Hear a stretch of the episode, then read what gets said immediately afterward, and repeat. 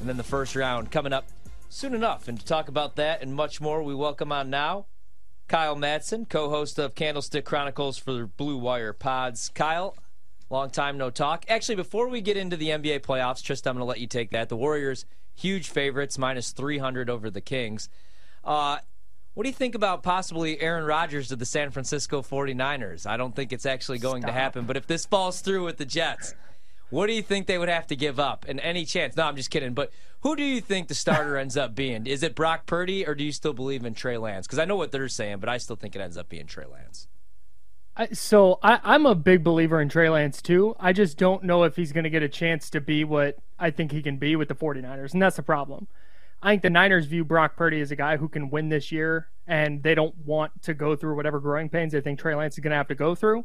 So I think Lance is eventually going to be a really good quarterback, but if Brock Purdy's healthy, I don't think he's going to get that chance in San Francisco. Are you seeing this series price between our Dubs and uh, the Sacramento Kings? That the Dubs, our Dubs, are minus minus two seventy five to win the series. Uh, when the Kings have home court advantage and our Dubs happen to be one of the worst road teams in the NBA. I saw that last night, and I knew the Warriors were going to be favored, but not like this. This is crazy. This is a three-six matchup, and you said it. The Warriors allowed teams to shoot like thirty-nine percent or forty percent from three uh, when they were on the road this year, and they have to go win at Golden One Center once, maybe twice. Um, man, that's that's crazy. For for people, Kyle, who like my guy PJ, PJ Glasser, our producer, uh, who really is like untouched snow. He's he's not the most. He's more of a narrative based better when it comes to these this NBA. Can you give him some context of of Golden One and how much of a home court advantage it is for the Kings? Yeah, it's just well, I, I, I'm not sure how much it's gonna be that in this series. They haven't been awesome at home all year, Mm-hmm. and when an, when a crowd's rolling, like okay, that's great. But what happens when the Warriors go on a 12 nothing run, and the crowd gets tight? Does the Yep. team get tight? Like that's that's the that's where that playoff experience factor for Golden State I think comes in because I don't think they're going to be shook by it. Remember Game Six of the Finals last year? Boston went on that huge run to start the game in Boston, and the Warriors came out and went like twenty three to two for the next six minutes. I, I, I'm that's. I don't know if it's Golden One Center that's necessarily the home court advantage. I think it's any road game for the Warriors that's a problem. Now, like everybody's going to talk about the Warriors and their struggles on the road, which makes sense. But also, the Kings are a really good road team too, twenty-five and 16 mm-hmm. So, do you think that they could come into Golden State? Do you think that they could beat the Warriors on the road, or do you think that that home court advantage just is way too big? No, I definitely think they can, but I'm I'm not sure I'd Multiple bet times, on though? that. Like the Yeah, Yeah, because the Warriors, the, the Andrew Wiggins is the big key for me. I don't know where you guys land on this, but if Andrew Wiggins is seventy five percent of himself, eighty percent at least defensively, I think it's going to be really hard to beat Golden State, uh, particularly at Chase Center. Now, if he comes back and he's coming off the bench and he's kind of struggling a little bit and he can't find his shot and he's just kind of a minus player, I don't know where the Warriors win games, whether it's at Chase or or Golden One. The other factor is where do the fans go? Like, what does the travel look like to Sacramento? What does the travel look like, vice versa, to to Chase Center? Um, I think that's going to kind of play a role in this series too. Uh, but I, I, if if the Warriors are playing well, I don't know how the Kings go into to Chase and, and win one. outside of the Andrew Wiggins factor, because I think everybody kind of knows that if Andrew Wiggins is a lockdown defender, which is what he is when he's playing his best basketball, like it's going to be really tough to score uh, on the wing, and and that's kind of what the the Kings are going to want to do. Um, what is the one player you think for each team you think needs to play really well outside of like the Steph De'Aaron Fox matchup um, that you think is like really key? I think for the Kings, I think it's going to be Kevin Huerter because it feels like he's going to wind up taking a lot of big shots for them. Like the the Warriors are going to get it out of De'Aaron's hands, especially late in games. Like they're going to get it out of De'Aaron's hands. Okay, you throw Draymond on Sabonis. Sabonis is now is working at the nail, and oh, there's Kevin Huerter. He's wide open because they've left Steph Curry just kind of over there. Uh, I think I think he's going to be a, a a big factor for them, especially in the mid range. Like when they run him off the line, he can hit that little 15, 16 footer. And then for the Warriors, it's your guy Trysta Jordan Poole. Mm, if Jordan guy. Poole, dude, love Jordan Poole, just really a fun watch. No, if if he's playing well, again, the Warriors are, are really really tough to beat. But if he's doing heat checks because he made a layup, that's that's a problem for for the Warriors. What are your thoughts on the job that Mike Brown's obviously done with Sacramento, and how big of a deal do you think it is? You know, just that he was an assistant coach with the Warriors, he knows this team so well. Do you think that maybe that's a little bit overblown, or do you think that maybe that's something that people aren't talking enough about? I think it, it might help a little bit, but at the end of the day, like, hey, stop Stephen Curry is not mm-hmm. just like a th- like it's not new. It's not like I, I just I don't think there's any secrets necessarily with the Warriors at this point. So it, it's maybe a little bit of an advantage. Uh, I think the bigger advantage that, that that Mike Brown has, and really that that he's had all year, is just kind of his demeanor. I'm a big vibes guy. I don't know if you know that about me, dude. Curating vibes always. Um, By the way, Kyle that, actually has a uh, tattoo of uh, something Harry Potter related, and I think it's vibes related. Yeah, totally. Um, big time, big time on the vibes of, of dead relatives staying with you for your whole life.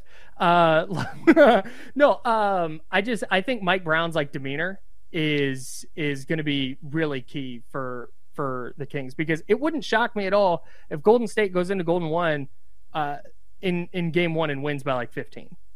Like that wouldn't stun me at all. But I think Mike Brown is the kind of coach that can keep his team from reeling and, and letting that snowball, and all of a sudden they're losing in four or five games. That's where I think Mike Brown can really play a key role. I'm just not sure if if there's things the Warriors are going to do offensively or defensively that that he's necessarily going to be able to really help with, especially over the course of a seven game series where things are going to change. I saw this is going to be the most expensive ticket, you know, uh, first round series and game one, obviously, because there's not a whole lot of travel as we've talked about. But like, do you see this as a rivalry, like with the fans, and do you think that like this is what the players look at it like, as a, like a rivalry, or like a the start of a rivalry, or not really with these two teams? I think the I, I don't I don't think it's necessarily that for the players because the Kings are there for the first time in 16 years. Like right. they're just I I don't I say happy to be there, not that they're satisfied, but like that's their focus. Like they're there. They now have a task to accomplish, and that's really how they've viewed it all year. You know, the fans are like, "Yeah, 41 wins. This is awesome. Clinch it." The Kings have just been like, "No, this is not the final step. Like, there's things to do here." And the Warriors have taken kind of that same approach. After they after they beat Portland in the season finale, they were kind of like, okay, we got to where we needed to go. Now it's time to really ramp up. I think if from a fan perspective, these teams have never been good at the same time. This is the first time the Kings came to Sacramento in 1985. This is the first time they've ever gone to the playoffs in the same year. So I think that this is the start of a of a rivalry because they've never really clashed head to head. They've never really played a game that really matters even. So I think this is the start of something, and I think it's honestly going to be on the Warriors to keep it up, because I think the Kings are set for the next five, six years, where you're just going to kind of see them in the postseason and being a factor. The Warriors, not so much. So I, if if Golden State's going to continue to stick around, I think this is the start of something that could be a lot of fun. None of us, Kyle, wanted this matchup.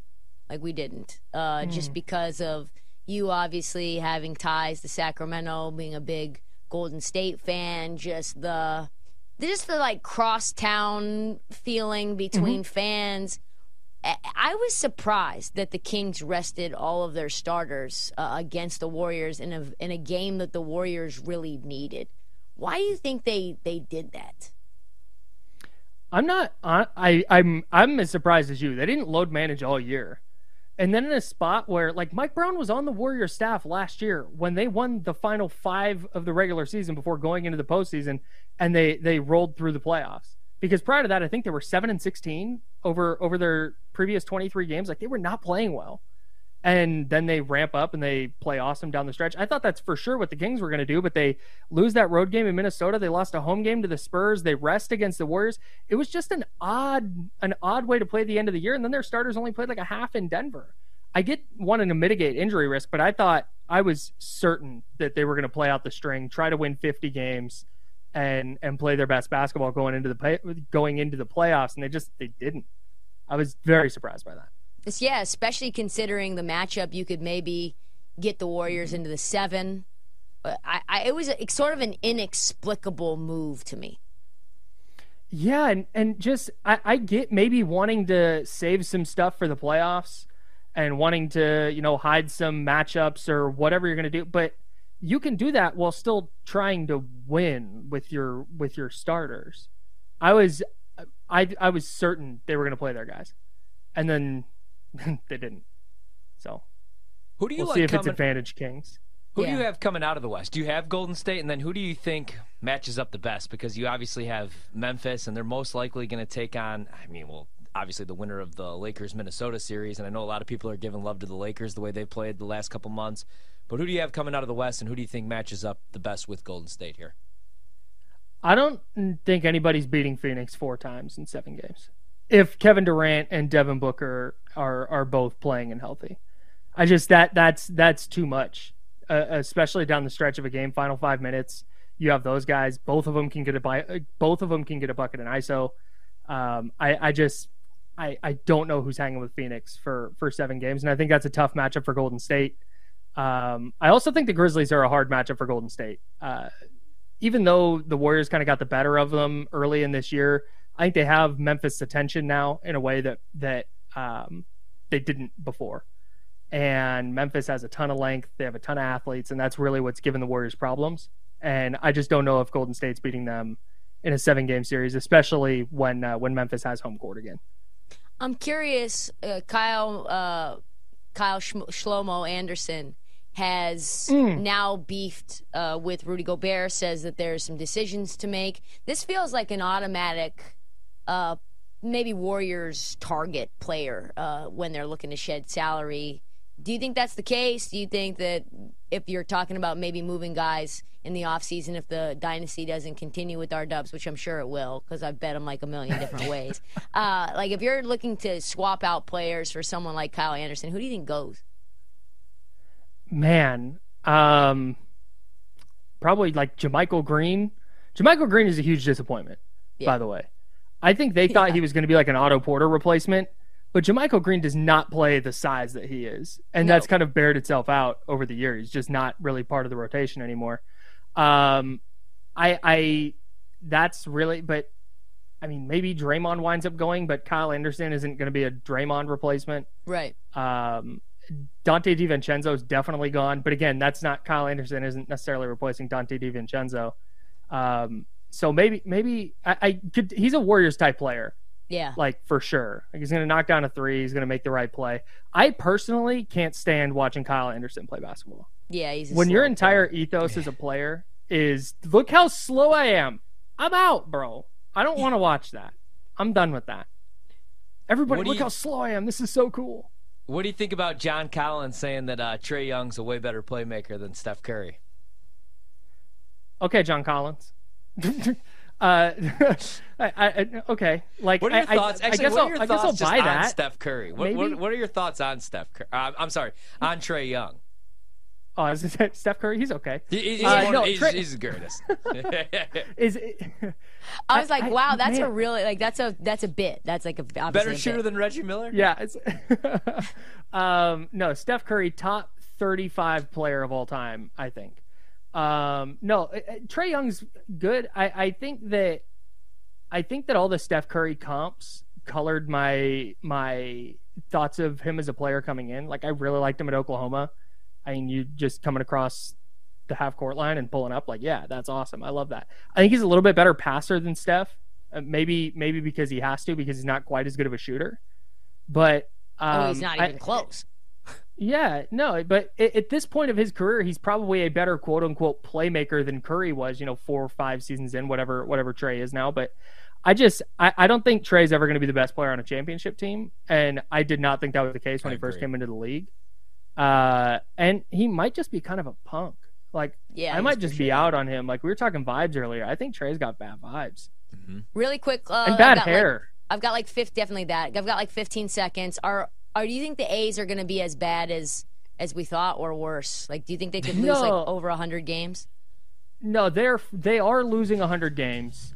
My question is whether it's 120 or 130. They stink. Yeah, yeah. It's it's And a it tough hurts. watch, man. It it's hurts a tough me. watch. Kyle, thanks so much, man. Good luck. We'll have you on you again I'll soon. see you in Sacramento. Hopefully, I gotta I gotta tell you what's going on. It's so oh, bad. let's go. Let's Kyle go. Can't wait. Madson, hanging out with Trysta in Sacramento.